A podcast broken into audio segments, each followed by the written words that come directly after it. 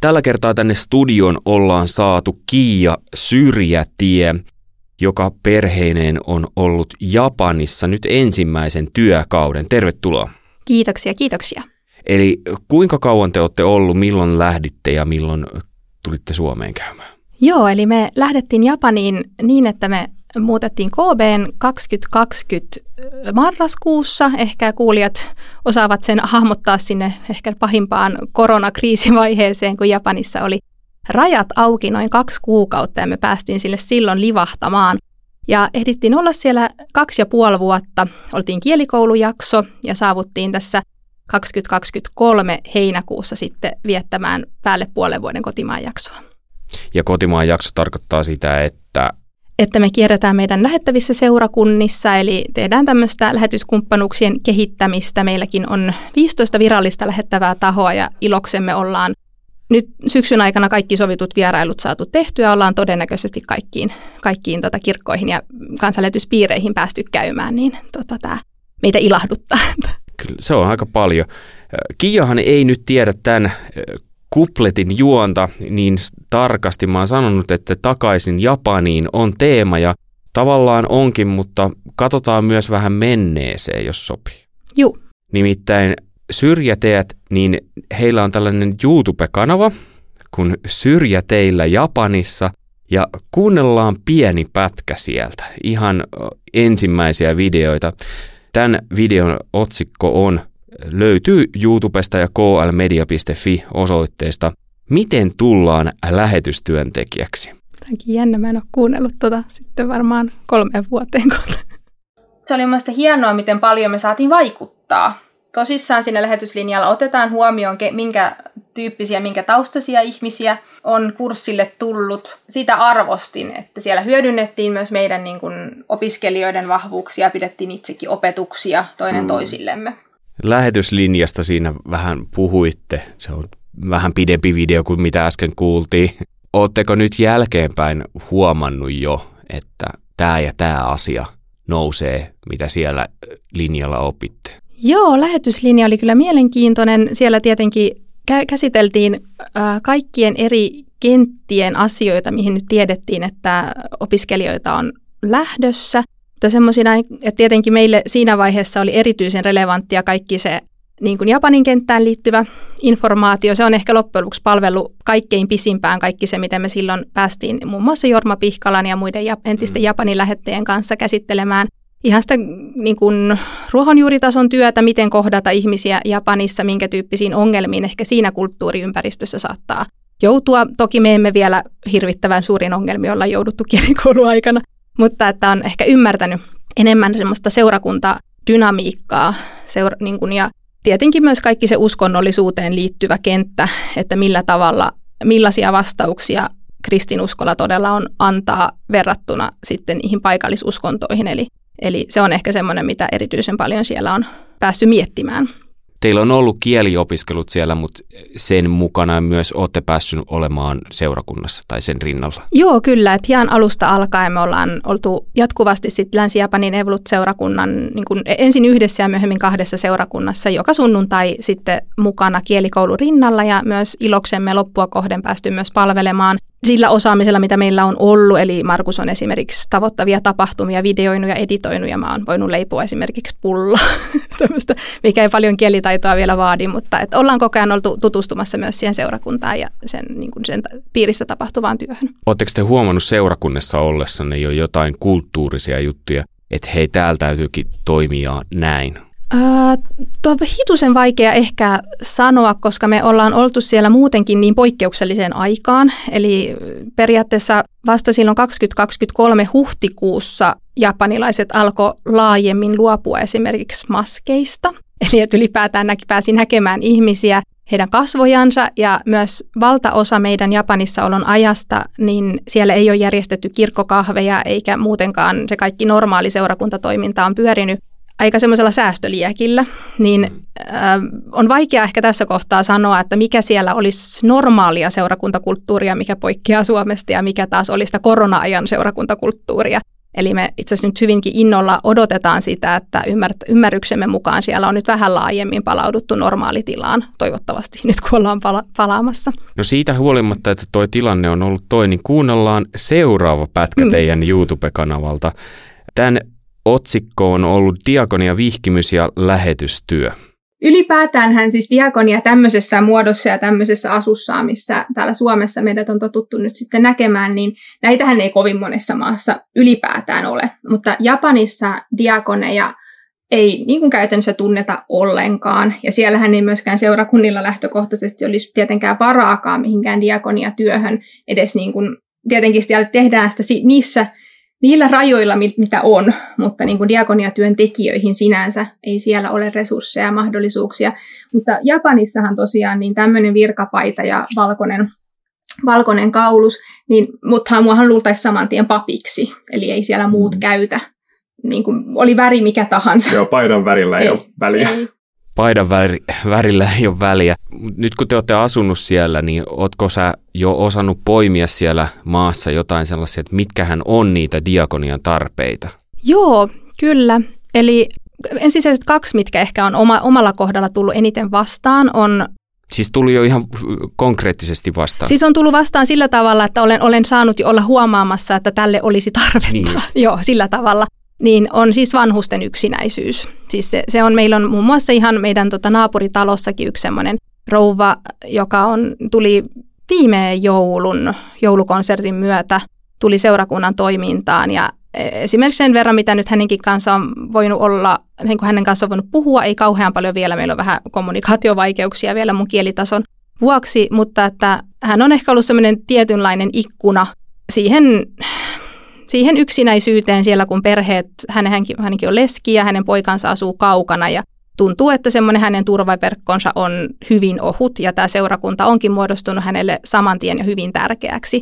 Eli sen huomaa nyt jo, että tämä lähiseurakunnan pastori ja hänen vaimonsa on, on käytännössä hänen semmoinen, niin kuin, mm, miten se nyt sanoisi, melkein lähiomaisen roolissa nyt siellä Koobessa, koska hänen ainokainen poikansa asuu kaukana. Ja siinä on meidän lähettyvillä myös ihan tämmöinen jonkinlainen senioritalo, missä myös sitten tota, odotan, to, toivon, että pääsisin joskus vierailemaan sinne. Mä tiedän, että entiset lähetit on joskus ollut pitämässä esimerkiksi myös vanhainkotihartauksia ja muuta, niin toivon, että joskus ehkä pääsisin sellaista itsekin tekemään. Katsotaan, mikä, mitä mahdollisuuksia on. Toinen todella merkittävä avun tarve, missä ehkä nyt juuri erityisesti vielä, siis ei niin, etteikö vanhusten yksinäisyyden tasollakin tietenkin siihen kuulu myös myös tota, evankeliumi, mutta semmoinen erityinen ää, paikka, missä siis ilosanoma ja elämän tarkoitus olisi tärkeitä viedä eteenpäin semmoisella diakonisella otteella, on syrjäytyneet nuoret niitäkin on jo niin kuin omankin elämän piiriin, ei niinkään ole oltaisi päästy tapaamaan, mutta jos ollaan päästy kuulemaan tuttavan yhdenkin poika, joka on välillä lopettanut kokonaan koulunkäynnin, koska hänellä on niin valtava eksistentiaalinen kriisi siitä, että elämällä ei ole mitään tarkoitusta ja hänen, hänen koko olemassaolonsa on aivan turhaa.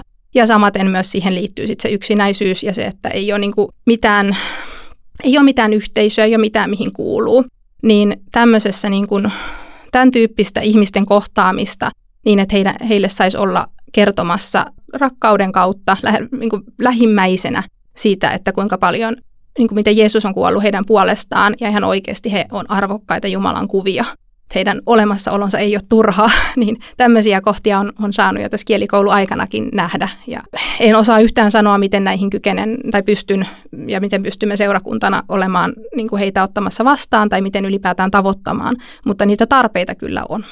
Onko toi, sä sanoit, että seurakuntana vasta tavoittaa, niin esimerkiksi nuorten tavoittaminen, niin tapahtuuko se kokonaan jossain tuolla nettimaailmassa vai onko mahdollista jotenkin tavoittaa ihan naamatusten? Siis niitä väyliä varmasti tällä hetkellä ollaan hyvinkin aktiivisesti siellä Länsi-Japanin evankelisuutellisessa kirkossa etsimässä. Eli siellähän on perustettu tämmöinen nuorisotyön tiimi. Mulla on, en ole vielä kauhean tarkasti tiedä, millaisia työmuotoja heillä on, miten he tätä tavoittavaa nuorisotyötä tekee. Sitä tehdään kyllä paljon verkossa ja varsinkin just korona-aikana he tässä skarppas erityisesti, että oli, oli tämmöisiä verkkonuorten iltoja ja käsittääkseni sinne tuli kuulolle kyllä myös ihan ei-kristittyjäkin, että tuli kaverit vinkannut, että täällä olisi tämmöinen kiva, kiva yhteinen hengailu tuolla tota, YouTubessa, tai muistaakseni YouTubessa jollain alustalla.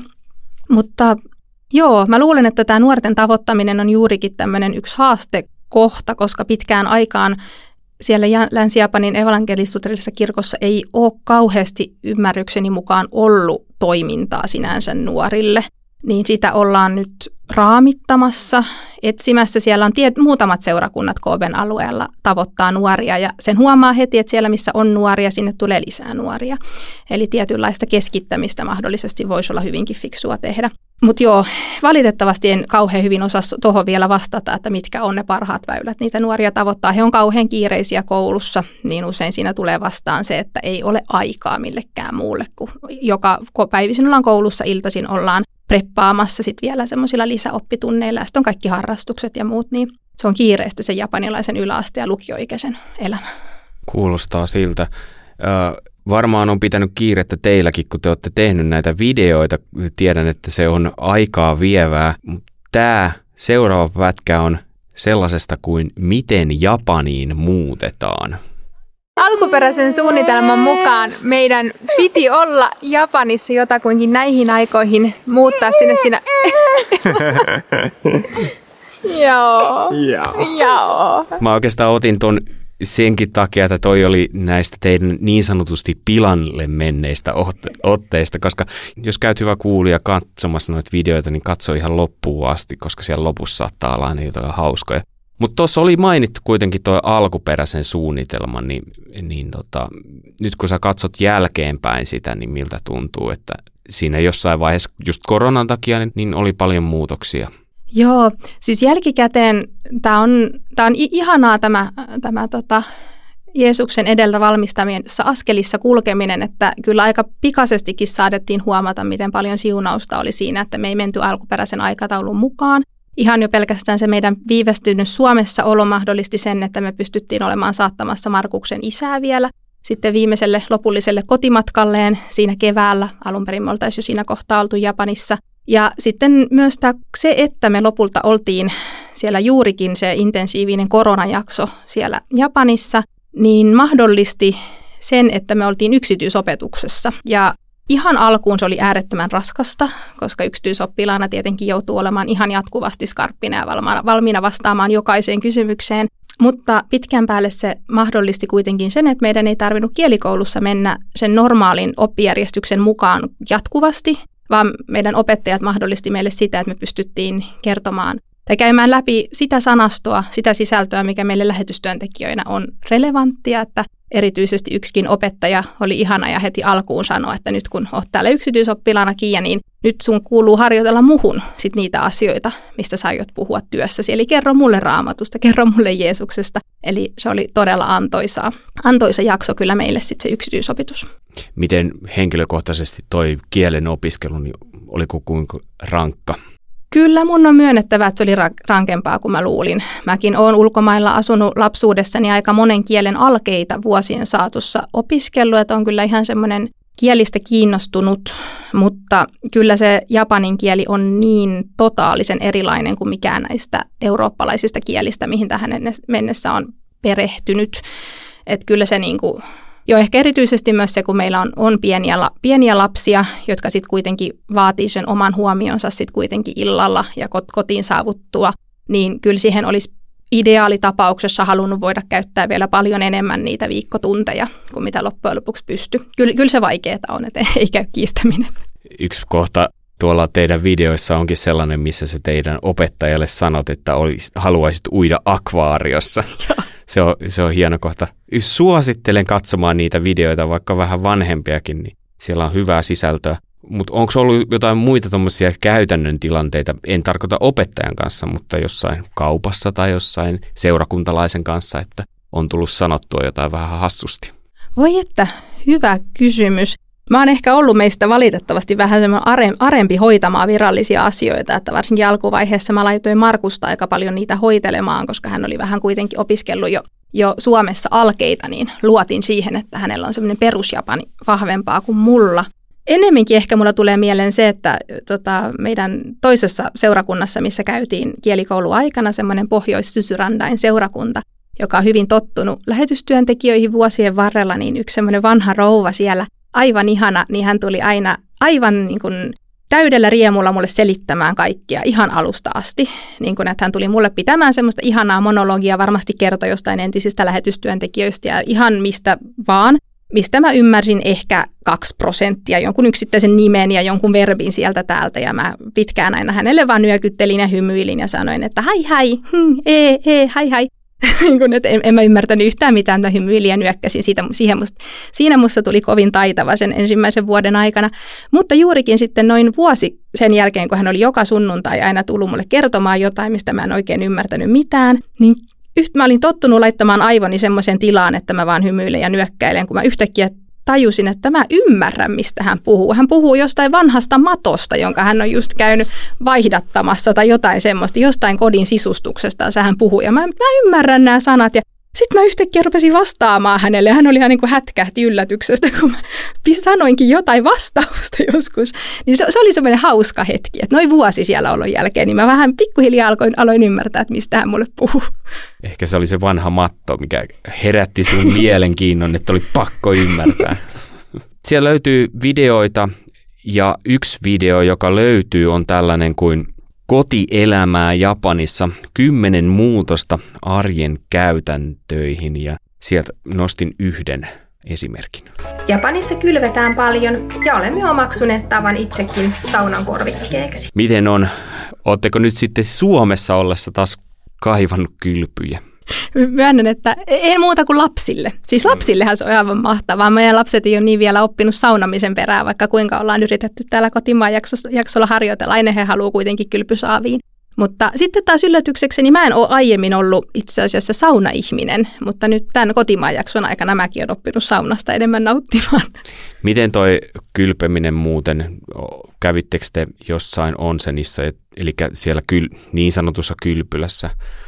Kyllä niissäkin on käyty. Meillä on yksi ihan mukava on sen itse asiassa semmoisen ehkä noin 15 minuutin kävelymatkan päässä.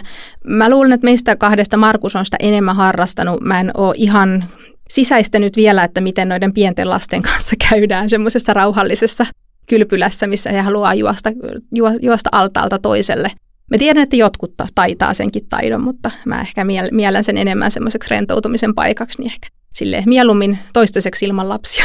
Niin mä sanoin, että niin sanottu kylpylä, kyllähän se on, mutta kun suomalaisilla välttämättä ei tule siitä sellainen niin, siellä jo, jo suomalaisittain, kun miettii ehkä usein toisaalta näitä vesihuvipuistoja ja tämmöisiä, niin siellä on ihan vaan eri lämpötilaisia altaita ja on siellä meidän lähikylpylässä on myös ihan semmoinen pieni on hieroma-altaita myös ja, ja, tota, ja on aromi, aromaterapia-allas, missä on aina jotain vaihtuvia kausituoksuja. Mutta nyt me ollaan vähän puhuttu menneestä, niin miten sitten tästä eteenpäin? Te olette vielä ihan muutamat päivät Suomessa ja sitten olisi tarkoitus, että te lähdette Japaniin. Juu, eli me ollaan noin tota, lähdössä 28. päivä helmikuuta, jos Herra suo, eli karkaamme karkauspäiväksi Japaniin. Ja sitten maaliskuun alusta aika pikaisesti yritetään sitten, kun vähän unirytmi tasottuu, niin saada lapset ja taas jatkamaan rakkaassa päiväkodissansa ja me lähdetään sitten siitä hissukseen neuvottelemaan sitten Japanin kirkon ja erityisesti nämä yhteistyöseurakuntien kanssa sitten siitä, että millaista työpanosta meiltä tulevaisuudessa siellä toivotaan. Eli meillä on nyt neuvoteltu tämän hetken tietojen mukaan, että me tultaisiin palvelemaan ainakin seuraava vuosi kahta eri seurakuntaa. Eli toinen seurakunta on meidän naapuriseurakuntamme Hatkooben kirkko, jonka kanssa lähetyksen lähetit perustaneet. Ja siellä me ollaan myös käyty kielikoulu aikana ja tota, siellä meillä on hyvin tuttu jo tämä pastoripariskunta ja seurakuntalaiset, että siellä hyvin mielellämme jatkamme vielä heitä, heitä niin tätä Hatkoiben kirkkoa tukevassa työssä. Ja toinen sitten tämmöinen sijoitusseurakunta meille, missä myös tultaisiin, tai no miten se nyt sanoisi, avustusseura tai seurakunta, missä tulemme työskentelemään, on myös kansanlähetyksen perustama Awajin kirkko. Eli Awajin kirkolta hiljattain nyt tai siellä lopetti tämä japanilainen pastori, joka siellä on toiminut, ja nyt ollaan sovittu, että jonkinlaiseksi ajaksi katsotaan, mikä sen kirkon tulevaisuus sitten on, että saadaanko sinne uutta paikallista työntekijää jossain välissä, mutta nyt tähän väliaikaan, niin nyt me yhdessä muiden kansanlähetysten, niin kuin Japanin lähettien sekä yhden, aina, ainakin yhden japanilaisen pastorin kanssa niin yhteistyössä sitten pyöritettäisiin Awajin kirkon toimintaa. Eli niin, että eri pappi Markus yhtenä kiertää siellä sitten eri sunnuntaina kuukauden ajan ja myös jotain piiritoimintaa toivottavasti ollaan sinne järjestämässä, että mullakin on elämäntilanteellisesti tällä hetkellä kutsumusta lapsityöhön, koska ne lapset kulkevat mukana. Eli toivottavasti sielläkin sitten pääsen pitämään pyhäkoulua ehkä jotain muutakin toimintaa. Niin onko sulla siis tiedossa jo, että sä mainitsit nyt, että toivottavasti pyhäkoulua, niin onko tiedossa jotain juttuja, että kun olen Japanissa, teen tätä? No sanotaan, että ainakin se, että koska itse tällä hetkellä, sanotaan, että meille on hyvin tär- mielekästä se, että, että kirkossa on pyhäkoulutoimintaa, kun on kolme pientä lasta, niin Hatkooben kirkossa mä tulen, tai siis ollaan sen verran jo keskusteltu, että tulen varmasti alkuun avustamaan ja myöhemmin varmaan ottamaan enemmänkin roolia sitten Hatkooben kirkon pyhäkoulusta, mitä siellä tällä hetkellä vetää tämä Makiko Yoshida, pastorin vaimo. Ja hän on muutenkin mun kanssa to- sanonutkin jo ennen kuin lähettiin, että ne keskustellaan sitten enemmän tästä lapsityön tulevaisuudesta mm. Hatkoipen kirkossa. Ja se, mitä mä sieltä opin ja mitä mä sinne valmistan, niin sen mä mielelläni siirrän sitten sinne Awajin kirkolle, jos se on mahdollista. Siellä ei tällä hetkellä ymmärryks tietojemme mukaan käy lapsia, mutta katsotaan, jos se asia saataisiin taas käännettyä. Nyt tässä vilisee nämä Awaji ja Hattokoope, mm. Hatkoope, mm. niin missä suhteessa ne on to- Tokio ja Osaka? ah, joo, siis ne on molemmat sijaitsee siinä, tai hat, toi Hatkooben kirkko tai Hattokoobe, niin kuin sanoit, niin se on ihan käytännössä Kooben ytimessä. Se on semmoinen pieni liikehuoneisto, kirkko, hyvin, hyvin pieni tota, ja urbaani. Sitten taas tämä Awajin kirkko sijaitsee siitä noin puolentoista tunnin, riippuu vähän liikenteestä. Matkan päässä läheisellä Awajin saarella, Sumoton se alueella, se on semmoinen hyvinkin idyllinen maaseutukirkko, joka sinne aika, sanotaan, kirkon historiaan ajateltuna hiljattain rakennetussa uudessa hienossa kirkkotilassa. Niin tota, näin niin kuin, ovat tosiaan siinä molemmat siinä Kooben alueella, eli Osakan kupeessa. Kyllä, se oli joskus 2012 tai jotain, kun sitä tonttia vielä vasta ee, siivottiin. Mutta tota, mikä sua itse asiassa tällä hetkellä eniten innostaa sinne palaamisessa? Onko se tavallaan se, että et ei vielä ihan kaikkea tiedä, vai onko se semmoinen asia, että se herättää vähän jännitystä? Varmaan sekä että. Että toisaalta me ollaan Markuksen kanssa hyvinkin innostuneita tästä ajatuksesta, että me pystyttäisiin palvelemaan kahta eri seurakuntaa, koska meidän tämänhetkisellä kielitaidolla, niin se, että me kyllä niin kuin me, me pärjätään japanin kielellä, mutta meillä on eduksi se, että meillä on valmisteluaikaa vielä siihen, mitä me ollaan tekemässä. Eli ajatus siitä, että menisi täysin kylmiltään vetämään jonkun piirin on vielä vähän, vähän hurja. Niin tota se, että meillä on mahdollisuus käyttää aikaa siihen, että me valmistellaan, sanotaan vaikka pyhäkoulua tai jotain muuta lapsitoimintaa tai mahdollisesti jotain Suomeen liittyvää piiriä, mitä yleensä Hatkoimen kirkossa sille on kysyntää. Ja sitten toisaalta Markuksella tietenkin näitä saarnoja ja esimerkiksi raamattupiirejä. Niin se, että me yhdellä valmistelulla pystyttäisiin sitten olemaan, niin kuin palvelemaan kahta seurakuntaa, niin se tuntuisi niin kuin tässä kohtaa hyvin järkevältä. Että se ainakin meitä innostaa ja se, että no, tämä on semmoista työtä, mitä käsitykseni mukaan, en, en toki varmasti sano, mutta käsitykseni mukaan ei, ei ole japanin kieltä täällä lähetit, se, papithan siellä palvelee monta seurakuntaa yleensä, mutta lähetit yleensä sijoitetaan perinteisesti yhtä, yhtä seurakuntaa palvelemaan. Niin tämä on ihan hauska päästä näkemään, että miten tällainen voisi toimia. No te kirjoitatte kirjettä, jonka voi tilata kansanlähetyksen nettisivuilta kansanlähetys.fi, mutta minkä takia se kannattaa tilata? Oi, että sinne me laitetaan joka kuukausi aina meidän uusimpia niin kuin, ehkä mun, mun suosikki, mä kirjoitan meidän rukouskirjat, niin mun suosikkikohta on aina miettiä sinne jotain uusia tarinoita. Eli sen verran, mitä nyt yksityis, yksityisyyden suojaa varjellen, niin voidaan kertoa esimerkiksi jostain mielenkiintoisista kohtaamisista tai jotain mielenkiintoisia kulttuurisia juttuja, mitä ollaan Japanista opittu. Niitä sinne jaetaan ja tietenkin me jaetaan siellä uusimmat rukouskirjat ja se on semmoinen kaikkein, sanoisin, semmoinen säännöllisin tapa saada kuulla, että miten, mitä siellä Japanin kentällä meidän näkövinkkelistä tapahtuu. Hei Kiia, oikein paljon kiitoksia kun tulit tänne studioon ja rohkenit kuuntelemaan omaa ääntäsi tuossa. Oli mukava kuulla näin tuplana. Oi, kiitoksia. Tämä oli oikein tosi hauska konsepti. Kiitos paljon kun järkkäsit. Kiitos paljon. Ja moi.